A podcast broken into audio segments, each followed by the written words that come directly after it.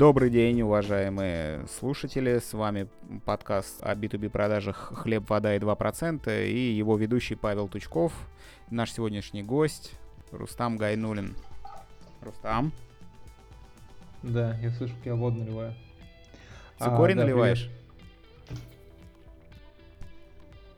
Вот. Воду. Хлеб на кухне, 2% в уме. Хорошее дело в эти непростые дни. Что ж, а, сегодняшняя тема нашего обсуждения такая животрепещущая, можно сказать. Это охарактеризуем ее так. Форцовка и ситуационные продажи. Да? Или у тебя другая точка зрения на это? Неплохо ты. А... Я бы хотел ответить цитатой из фильма «Беспредел». Давай, удиви меня. А, ты статус. Нет, это мы вырежем. Началось вообще. Ну, ну. А, короче, да. На самом деле хотел поговорить про спекуляцию, про форцовку. А, ситуационные продажи хорошо звучит. Не меняет но это сути, не, да. немножко не продажи. Да, это... Благопристойная, такой, обтекаемая формулировочка такая, скользенькая, да, согласен. Вот. Слишком, слишком благопристойно. Да, собственно, продажи дефицитных товаров э, с космическими прибылями, вопреки здравому смыслу, морали и всему остальному. Да, отлично. Ну, рассказывай, с чем пришел. Да, э, я пришел с лазаней. Так вот, э, хочу рассказать. У меня есть, короче, некий план я его буду как-то придерживаться. Ну, попробуй. Звучит очень странно. А, короче, хочу рассказать, что такое спекуляции, примеры спекуляций. А, самые животрепещущие примеры это маски. И подойти к такой непростой и очень важной в наше время теме, как влияет спекуляция на образ продавца, какие сложности создает и к чему приводит. Ну, давай тогда как начнем сначала. А я по дороге буду вклиниваться. Ты уж прости. Да, давай, отлично. А, в общем, я выписал определение спекуляции, я готовился. Красавчик. Откуда взял? Из словаря? Короче. А, нет, я, по-моему, с какого-то словаря либо загуглил. Ну, короче, мне не все понравились. Я выписал такое, как понравилось.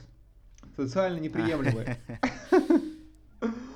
В общем, спекуляция это скупка и перепродажа частным лицам продуктов, товаров широкого потребления, имущества, ценностей и тому подобное с целью наживы, обычно с использованием разницы цен, незаконного их повышения. Напоминает УК СССР, не? А, возможно. А, но сейчас у нас нет статьи про спекуляцию. По-моему, в Беларуси есть. Но я об этом буду говорить еще. Так, ну хорошо, с э, дефиницией определились. Ну и в современном мире у нас довольно много видов деятельности под это подпадает, особенно там, где есть дефицит. Mm, да, да. А, мне сразу вспоминается акула языки. Ага, да, вот это вот все любимое. Но акула не такой животрепещущий, не такой насущный продукт и товар, не, как это э, те же антисептики и маски, которые ну, кстати, вот. мы уже упомянули. Да, смотри, пример. Примеры, которые я знаю. А, это AirPods, часто телефоны новые, когда они приходят. Ну, то есть, какой-то такой товар, который имеет спрос, не знаю, там гироскутеры, вейпы, который в свое время имел спрос, но не имел большого распространения. Ну, это смотри, мы э, Apple Наверное. презентует э, продукты каждый год, с одной стороны, и все знают, что когда iPhone выйдет, его на всех изначально не будет хватать. Поэтому будет дефицитный э, рост э, стоимости и вообще, ну, как бы спрос будет огромный, а предложение не будет не доставать на старте. Все к этому привыкли, все знают, что эта ситуация повторяется из года в год. А, то есть это, это не работает. такая вещь, Хочу... и те, кому надо, но не то чтобы прямо сегодня, они могут и подождать. И это характерно не только для там, яблочной продукции, но и для многих других категорий э, из компьютерной электроники. Все продукты на старте стоят дороже, потому что стоимость э, электроники, она с течением времени падает. Да, согласен. Но есть другие темы. Есть ребята, которые продают места в очередь, И я не помню, год назад или два назад, а, чувак, короче, купил место в очереди, и перед ним все ребята отказались. Короче, все оказались перекупами. И он, короче, у него не было денег для того, чтобы купить iPhone за 100 тысяч. Ну, классика спекуляции, братан. То есть э, тут важно сказать, что это high risk э, такие инвестиции, они связаны тоже с большими рисками и вложения не всегда ну, окупают. Не, не называй, пожалуйста, Мы с кем-то... инвестициями, да, мне малость обидно за тех, ну, кто да, считает да, себя инвесторами. Ну, вклад, вложение, вложение. Давай да, называть хорошо. это вложение. А, Все-таки инвестиции это да, вложение. процесс, это род а, деятельности, а, да, мне... а вложение это какая-то разовая история. Потому что человек, который спекулирует, он э, мы как бы в себя в голове, вот в эту дефиницию изначально, которая была, да, мы еще в довесок э, определенный стиль жизни накидываем, а это там как то, например, сидеть на зарплате 30 тысяч, там просиживать штаны и искать какие-то э, темы, да, там какие-то мутки. Вот. Э, ну, кстати, вот не всегда 30 такую какую-то картину видим, ну, да? да? Человека с продавца ну, примерно, да. Ну, Продав... Давай не будем называть его продавец. Знание продавец надо, звание продавец надо заслужить. Согласен, но я поэтому и... Э, вот. Окей, оставим просто спекулянта, хорошо. Продавца в кавычках. Я вот показываю пальцами, но не видно. Знаешь, кавычки. Окей, а, давай про примеры. Расскажу животрепещущие примеры спекуляций. Кстати, спекуляции зачастую связаны с э, рынком финансовым, рынком ценных бумаг. Вообще, на самом деле, очень, очень много, когда искал, было именно определений, связанных вот с финансами. Ну, то есть не с товарами. Ну, все на бирже ну, утекло, стоит не суть. удивляться. Ну, то есть многие вещи даже Нет? на нетоварных биржах торгуются. Ну, то есть, ну да. Почему бы и не поспекулировать там? Потому что нет. Ладно, не суть. Хочу рассказать про братьев Хан. Э, пример братьев Хан. Это два брата, которые в 70-х годах, в 1970 году немножко обрушили рынок серебра. А, чем они занимались? Они скупали серебро а, тогда она стоила 3 доллара за унцию, и они начали скупать его просто в гигантских объемах и накопили 5000 тонн серебра во всяких банках, там, британских, швейцарских. Это было 15% мировых запасов серебра. Брат, чтобы братан, ты понимал. братишка. И потом они... Да, нормально. Да, да, да. А, ну, брат за брата было, два брата. А потом они стали скупать фьючерсы. Ага, да, на Вот. Да? И к концу 70-х годов э, они, у них было 30% всех мировых запасов серебра. А, но они, короче, там мутили такие интересные вещи, то есть они покупали и... Короче, они использовали заемные средства, просто брали кредитные деньги, покупали серебро и закладывали его под новые займы. Ну, короче, максимально крутили эти бабки. А, и в результате этого серебро стало стоить 49 баксов за унцию. То есть э, в январе 80-го года был исторический максимум, серебро стоило 52,5 э, бакса за унцию. Ну, ими, соответственно, за... заинтересовались регуляторы, как это бывает. И их арестовали, был объявлен залог 135 миллионов долларов, которые они смогли внести. Ну и в целом их жизнь пошла под откос. Короче, спекуляция это не всегда хорошая история вообще в конце. И неважно, там у тебя маленькая или большая сумма, но чем больше, тем, конечно, сложнее. Ну, то есть, э, еще одна из характеристик, все спекуляции заканчиваются. Все плохое когда-то ну, заканчивается. Хорошее тоже. Вот я смотрю, что в 11 на рубеже, ну, конец 11 начало 12 серебро тоже там до 45 взлетало, да, на лондонской бирже, например, за тройскую унцию. Но как бы, да, картина, картина.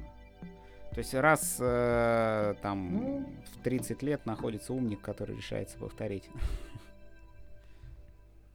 Да, можем повторить. ну да.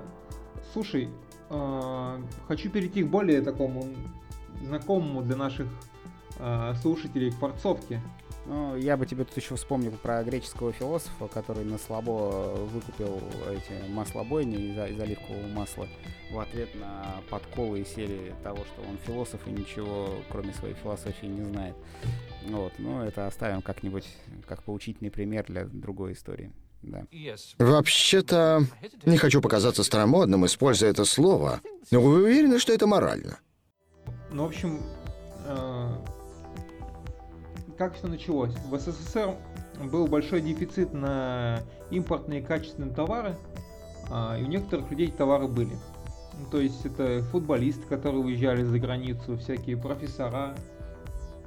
И так или иначе в маленьких количествах это было. Ну, как был спрос, А еще были некачественные копии, да? Ну, ну, некачественные копии, да, почему нет?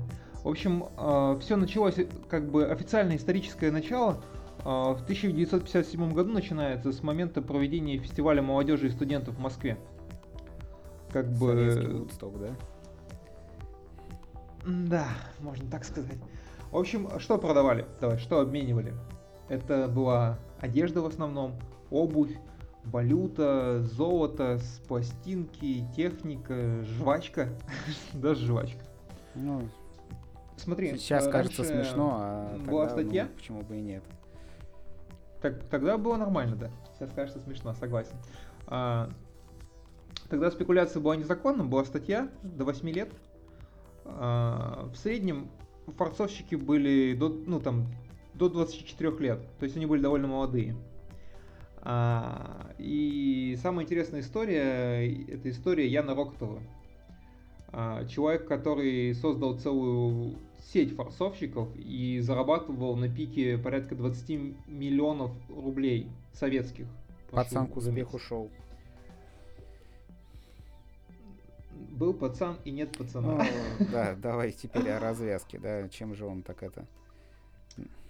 А, да, я, я, к сожалению, не помню там. Он, в общем, начал с того, что он э, за, за какое-то хулиганство, по-моему, сел в тюрьму. В тюрьме обзавелся с хорошими связями, вышел оттуда такой в хорошем костюме с э, кучкой денег. И случайно познакомился с одним из членов э, немецкого банка Отто и Компаньон. Какое хорошее место для знакомства. Да, и он придумал схему схему обналички. Раньше нельзя было вывозить э, иностранную валюту за рубеж, то есть э, 30 баксов ты мог взять с собой поездку максимум. А, да, коронавирус походу, все. Воу-воу, парень, полегче. В общем... Ты не шути этим. А, Рокотов предложил схему какую? Отдавать рубли ему, а в Германии получать иностранные деньги на счет э, этого банка.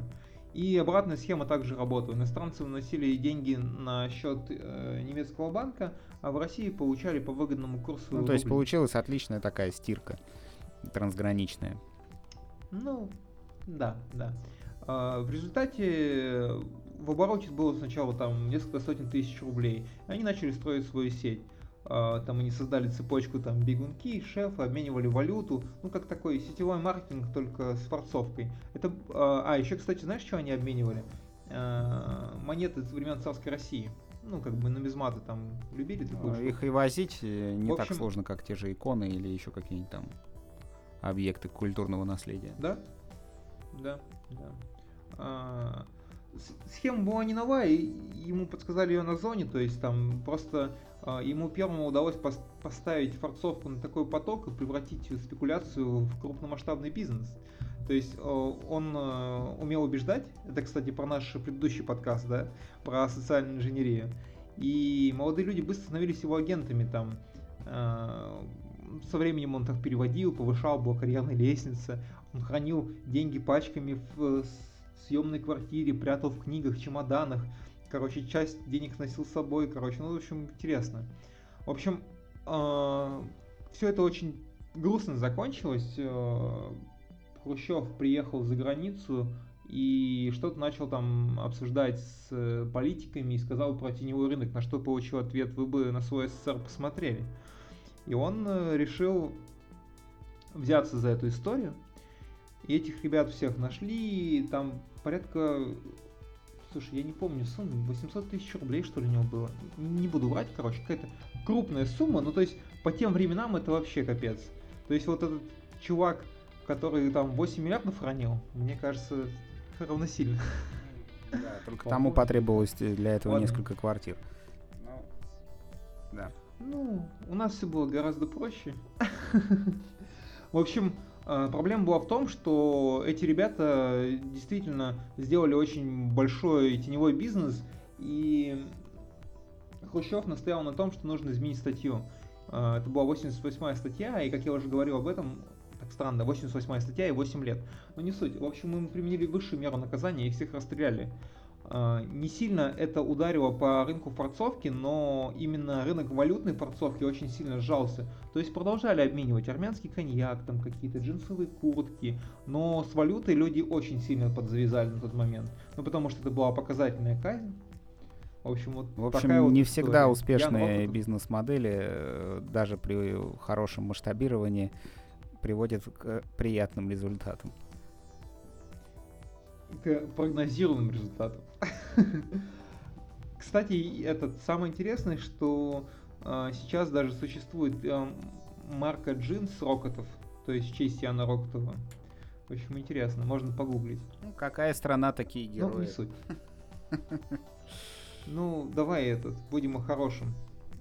Как там?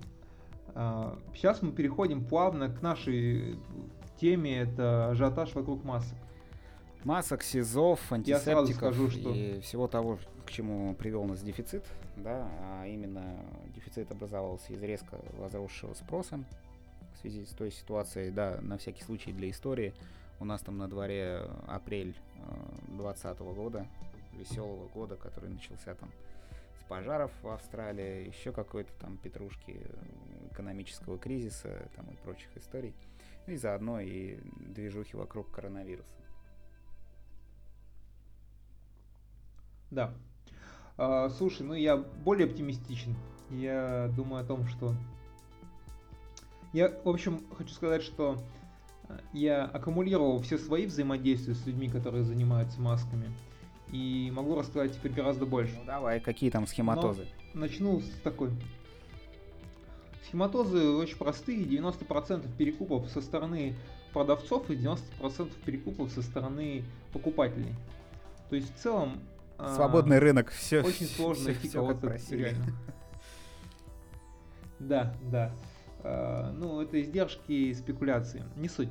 Короче, маски имеют очень большой ажиотаж, и люди покупают маски как лекарство от собственного страха. Ну, то есть они боятся, они не знают, что делать в текущей экономической ситуации, и для них э, важно делать какие-то базовые вещи, хотя доказано, что маски не спасают. Вопрос дискуссионный. В общем, Тут скажу... вещь, видишь, какая. А, маска сама по себе на тебе, она тебя вряд ли сильно защитит. Но а, маски, одетые на всех окружающих, они статистическую вероятность заражения все-таки снижают. Тут проблема в том, что не то, чтобы у тебя были маски, а чтобы они были у всех, у остальных. Та же самая история про антисептик. То есть, э, если у тебя их много, это еще как бы ничего не значит. Но люди, как бы подчиняясь инстинкту, берут, там, закупаются в прок, э, подстегивают дефицит, взвинчивают тем самым цены, и мы имеем, что имеем.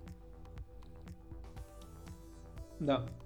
Слушай, ну, я начну с самого начала. Вообще себестоимость одной медицинской маски в районе рубля. И я подчеркну, что в это входит и сертификация. Очень много форцовщиков продают маски без сертификации. Слушай, но техпроцесс ну, это... позволяет их нестерильные маски делать э, из э, чего угодно, включая медицинские халаты, поэтому... Не, это понятно. Я просто говорю скорее про финансовую модель э, адекватных э, масок трехслойных. Не суть. Э, короче, давай э, расскажу. Получается, когда нет эпидемии, стоимость маски на оптовых складах где-то от 2 до 3,5 рублей. Получается, когда начинается ажиотаж, э, ребята поднимают цену отпуска. Еще буквально там в начале, там в середине февраля, там в конце, а упаковка в 5 масок стоила 35 рублей. То есть 7 рублей за штуку. Сегодня ребята продают маски по 400 рублей. А, беспрецедентная тема на самом деле. Э, Wildberries и Озон ограничили цены на маски, там, по-моему, не больше 300 или 250 рублей можно за маску взять. Ну, я считаю, это правильно. Не знаю насчет именно э, мерил ограничений. У нас тут уже еще ну, госрегулирование бы, подтянулось, э, да, вот, вот к этому вопросу. Да, да, слушай, ну, я просто думаю, что ну, мое мнение такое, не знаю, и не претендую на истину последней инстанции, сейчас решают насущные проблемы, и проблема перепродажи масок, она как бы не стоит на первом плане, сейчас скорее важна изоляция, проблемы с экономикой, там, да, ну, вообще, на самом деле, изоляция самая важная проблема, именно не допустить заражения, да, а маски как бы попозже. Ну, масочников доберутся, я уверен, что их... Я даже скажу так, что я знаю одну историю, когда ребята там вписались в эту штуку, и уже прям на рынках, уже где ребята этим занимаются, с перекупа на перекуп, уже ходят офицеры, подсматривают там за ними. Ну, то есть уже процесс пошел. Но не суть. В общем, э, приведу пример. Э, цитату одного из форумов. Решил подзаработать себе деньжат, вложил 5000 рублей. Наличие полторы тысячи масок и тысяча пар перчаток стерильных. Прибыль около 60 тысяч рублей. Как раз сложу себе на PlayStation 5 4К телевизор, пишет пользователь на одном из интернет-форумов. Facebook тем временем обсуждает парня, который в метро улицы 1905 года в Москве в час пик продает маски по 40 рублей за штуку и хвастается тем, что за час наторговал на 2000. Ну да, мотивация, конечно, шикарная. Слушай, ну, я тут параллельно гуглю, смотрю, да, цепочка-то и дальше идет. Э, стоимость станков тех же, да, по производству этих самых масок э, из, казалось бы, примитивных э, производственных таких вещей тоже Слушай, взлетела. Ну, я слышу, что линия стоит типа в районе миллиона. А сейчас уже нет, уже, уже на заказ как бы беру. Ну понятно, это, это цикл как бы, ну ясно, я согласен с тобой. Забей, это это как бы мы сейчас обсуждаем вот именно вот ту, ту схему, не то, что там кто-то создает, а именно кто перепродает. Мы сейчас обсуждаем форцовщиков. Тех, и я хочу привести такой спрос. пример, что... Да. Здравствуйте, мои маленькие удовлетворители спроса. Короче, в Адыгее маски выросли на 1566%. И самое интересное, что... Ну, как люди это перепродают? Это Авито, это Facebook, это... Э, пытались люди делать рекламу, сейчас Авито банит, э, Facebook банит, Яндекс.Директ банит. Большое спасибо, наши товарищи рекламодатели, что вы действительно заботитесь о нас. Ну, это действительно приятно, потому что э, кто если не вы? Ну, знаешь, как вот Dark Market нельзя, там нельзя там водку рекламировать, да? То же самое они сделали с масками. Ну, ребята молодцы. Короче, самое интересное, что стоимость масок там от 10 рублей там до там буквально бесконечности, там сколько хочешь. А, среднем там типа от 27 рублей опт. Ну, я на самом деле сидел в разных группах по фарме, видел, что ребята сейчас продают за 40 рублей от миллиона штук. Ну, то есть, просто как хочешь вообще. Просто сколько у тебя есть денег, какая у тебя есть фантазия. А, я расскажу сам про свою ситуацию, я тебе скидывал скриншот, мне писал. В общем, э, в нашем сообществе, э, оказывается, есть люди, ну, на удивление, которые хотят продавать эти маски. И я писал уже, что кто будет этим заниматься, кто будет там это делать, я буду банить. Но один товарищ мне написал все-таки, он не понял, предлагал мне за 29 рублей маски. Я говорю, ну это дорого, чувак. Он такой, ну тогда с 25. Я говорю, прикольно. При объеме от миллиона штук, В общем, да, да. Сразу на 4 миллиона заработать. Да. Так и работают люди. Они думают, что можно просто кому-то написать и заработать кучу денег. То есть э, некоторые люди даже на хайповом спросе не могут заработать, как печально. Но не суть. Как бы э, все это работает как перекупщики объединяются в целые сообщества в Телеграме, обменятся предложением по купле, продаже, ведут торговлю. То есть и там прям так вот есть столько-то, вот там то, есть там сертификация, чуваки там, ну, это, в общем, очень странная тема. Я наблюдаю за ней в одной из групп по фарме. Ну, там они сделали отдельную группу, типа, она, в принципе, я понимаю, что и в гражданское время нормально себя ведет во время тишины. Но сейчас, вроде бы там даже, на самом деле, спасибо администратору, он даже сделал верификацию какую-то, да. Если там нет какого-то там понимания, что ты там, не знаю, делаешь что-то осознанное, короче, что у тебя есть э, там необходимый сертификат, то он там не разрешает это делать. Ну, вот это прикольная тема. Ну, я не знаю, мне кажется, он как-то монетизирует эту штуку, ну, не суть. Главное, что это работает. Качество сообщества тоже важно. Так. Ну, это важно, да, важно. А, еще очень такая тема, что ребята, короче, ну, а, спекуляция работает в разные стороны, так как э, спрос повышен, а, многие суперумные люди э, некие фанаты бизнес-молодости, которые думают, что деньги лежат, висят в воздухе, их надо просто забрать, э, пытаются покупать на крупные суммы маски и их обманывают. Э, в ответ э, высылают вместо масок носовые платки, короче, там, ну просто Такой очень странные вещи. Ну, да, да, рыночек. Ну, к успеху шел, не фартануло. И на самом деле, самый, насколько я помню, самый большой э, обман, сейчас у меня прям было где-то выписано, э, так, так, так, 9,7 миллионов рублей. 9,7, 10 миллионов рублей, понимаешь? Кто-то решил жестко. нормально, да. Ну, не суть.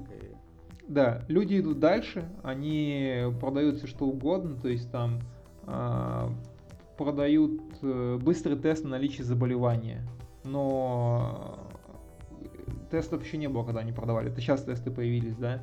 А, лекарства продают коронавирус, которых не существует пока. Люди ходят по квартирам, предлагают делать прививки от коронавируса. В Ставрополе а, предлагали некий журнал по 2000 рублей, который содержит инструкции о правильном порядке действий при коронавирусе для организаций, которые могут защититься, защититься от проверок надзорных органов. Короче, ну, э, насколько фантазии просто рождает предложение э, людям, настолько они это все и эксплуатируют. Да? Все-таки ментальность да, да. нашего а, человека ну, кстати, еще вот... не готова к рыночным механизмам Интересно. в полной мере, судя по всему. Ну, слушай, на, на самом деле тоже интересно, что организуются ребята, которые занимаются как раз социальной инженерией, они там рассылают письма а, типа от Всемирной организации здравоохранения, фейковые объявления о продаже медицинских масок. И, так, да, да, и все это вместе э, накладывает свой отпечаток на то, как люди, которые занимаются нормальными человеческими, сложными, длинными B2B продажами, воспринимаются другими людьми, да, потому что, ну, обманывать можно всех, но недолго. Или кого-то конкретного одного, но достаточно продолжительный промежуток времени. Нельзя обманывать всех и всегда, вот, и рано или поздно все скрывается, у людей волна негатива, там, не знаю, на вилы захотят поднимать продавцов, а, при этом гребя всех под одну гребенку. И вот э, такие люди, они малость, малость э, формирует не тот образ э, продавца, как, каким он является в действительности, да, то есть форцовщики, они отбрасывают тень очень неприятную на других э, людей. И вот что с этим делать, ну, такой вопрос. Но, наверное, мы как сообщество тоже должны сквозь призму этого смотреть на ситуацию. Знаешь, как нас зовут в Рейдинге?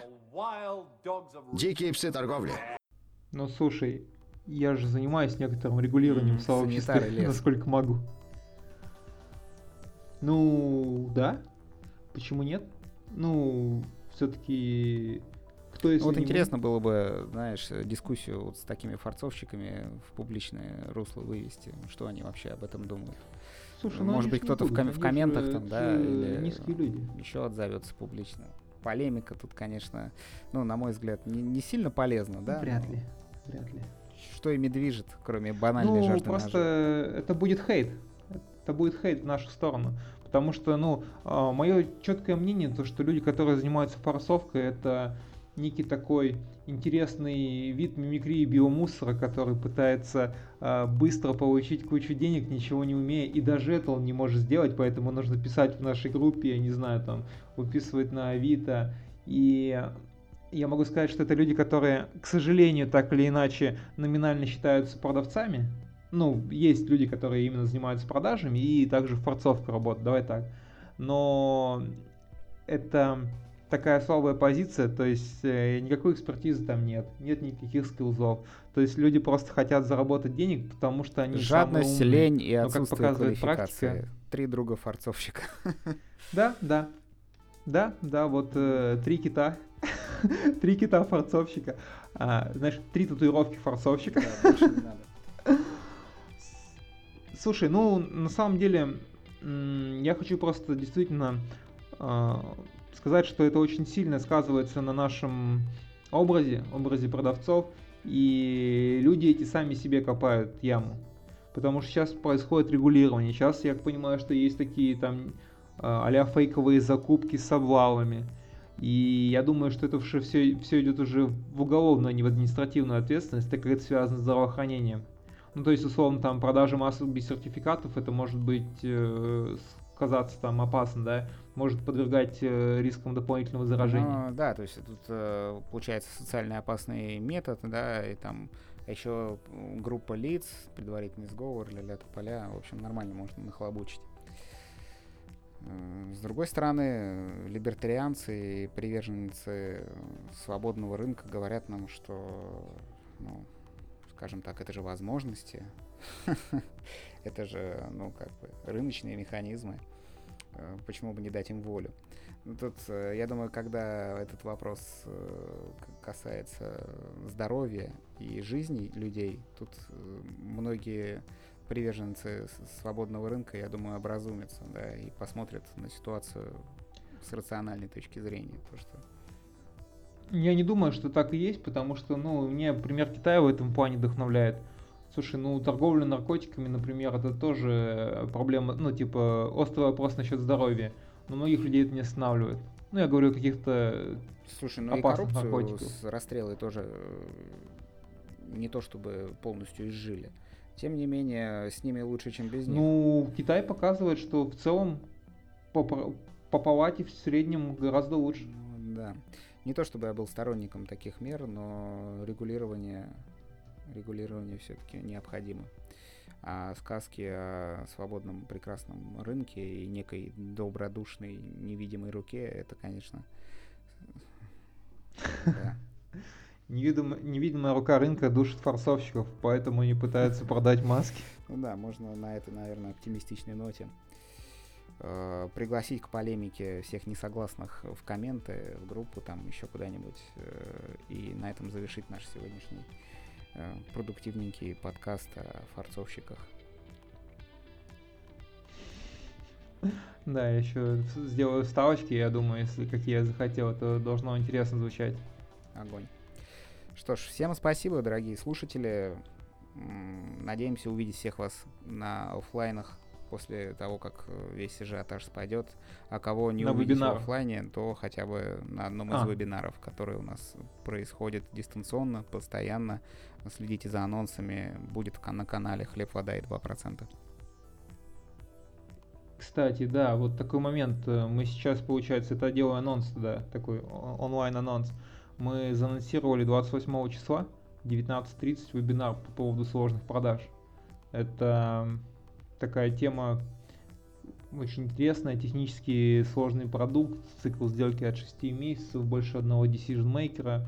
Так что записывайтесь, ссылочки будут, наверное, можно в подкаст даже воткнуть. Будьте продавцом, это звучит гордо. Да, да. Ну все тогда, в принципе, с вами были Хлеб, вода и 2%. Вместе мы сила. Strong.